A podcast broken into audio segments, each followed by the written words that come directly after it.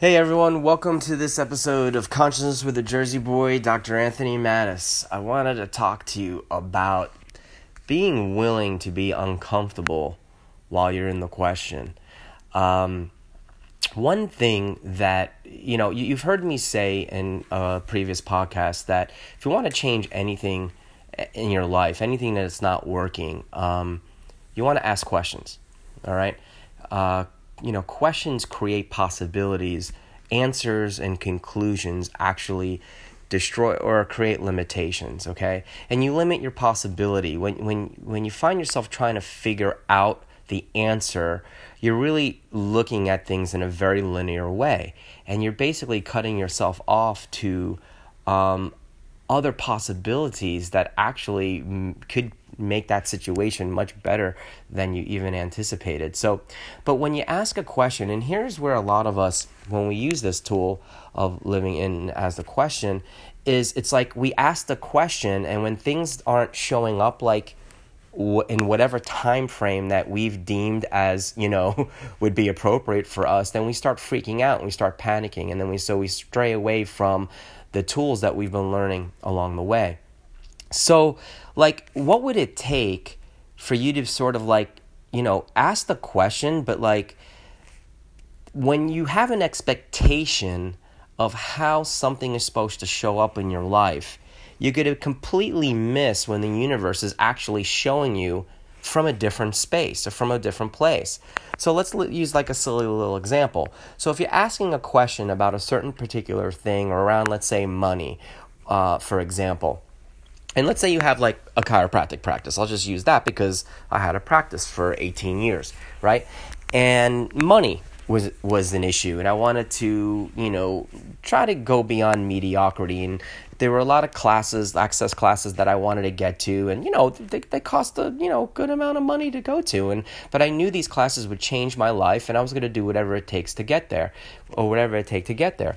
And so I would ask questions. Like one question that I would ask is like, what physical actualization of the financial reality beyond this reality am I now capable of generating, creating, and instituting? Now, and anything doesn't allow that, I destroy and uncreate it all. Right and wrong, good and bad, POD and POC, all nine shorts, boys and beyonds. Now, here's the thing right? So I would, at first, when I first started these tools, I would think about it linearly. I'd be like, okay, well, in order to make a lot enough money, so I can go to my classes and still pay my bills, take care of the children and whatnot.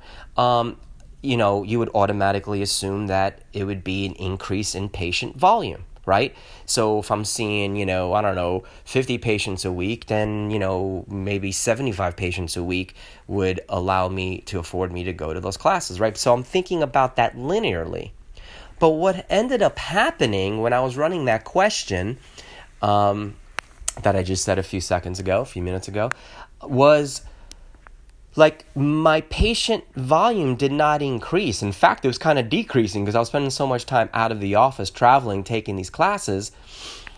Um, what had happened was I would get I, I received an email from an acupuncturist in Atlanta who said that he wanted to come and and sort of merge his practice with my practice and he needed a room to rent out and he wanted to check out the office space. So make a long story short, we hit it off and he was in my practice for 6 years uh, before I closed my practice down to pursue, you know, being an access consciousness facilitator full time. And it was like, but, you know, had I not been open to that possibility, I could have missed the universe's gift to me because his contribution to the rent allowed me to leave the office, right? And then literally like 2 or 3 months later after he moved into my practice, I had a massage therapist that came by right? Who said, like, she was like, you know, when I was driving by your office, my body just started to vibrate, and I just needed to introduce myself to to you and to see if there was um, a chance that you had a room available to rent. And I was like, uh, you know, now how I thought, if I was completely linear and if I had a conclusion about how I was supposed to receive other income, like increase in patient volume, right?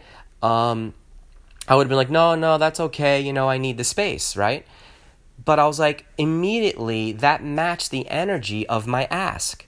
what physical actualization of the financial reality beyond this reality am I now capable of generating, creating, and instituting? So I'm like, as a matter of fact, I do have a space. So boom, I was another hundred or six hundred and fifty dollars a month in rent, and it was like, you know, their two practices, the massage therapist and the acupuncture, actually sustained my practice, covered my expenses, so that I could leave my practice to pursue my other endeavors. So here I am, you know, uh, so where did I left off? Someone was trying to call me, and uh, so this is going to be a little fragmented. But um, yeah, so if I had a point of view about how I was going to increase my financial situation, uh, I would have missed those opportunities. And so, you know, and keep in mind, I ran that question for months. And you have to be willing to be uncomfortable in that space of like where nothing is actually showing up. Uh, because it takes time for the universe to rearrange itself to accommodate the question that you're asking. So if you start freaking out and start panicking, then you know you're going to destroy your creation because you're going to automatically go into judgment that things aren't showing up and the question's not creating and that's all the lie, and that's the mess that we get ourselves caught into. And then if you're expecting it to show up in a pink package, but it comes in a blue package, then you gotta you gotta miss the opportunity there as well. So be willing to be uncomfortable in the space of a question, um, especially when things aren't showing up in the time frame that you've deemed necessary. That's up to the universe in terms of when that stuff's going to show up. And for some some things, it could be uh, immediately. Sometimes it could be months. Sometimes it could even be years.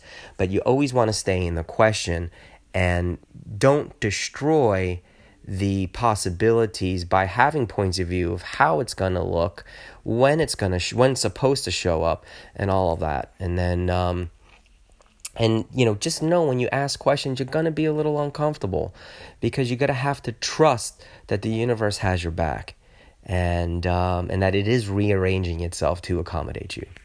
All right, so enjoy the rest of your day, and uh, thanks for listening, and uh, look forward to meeting you sometime in the future. Bye bye.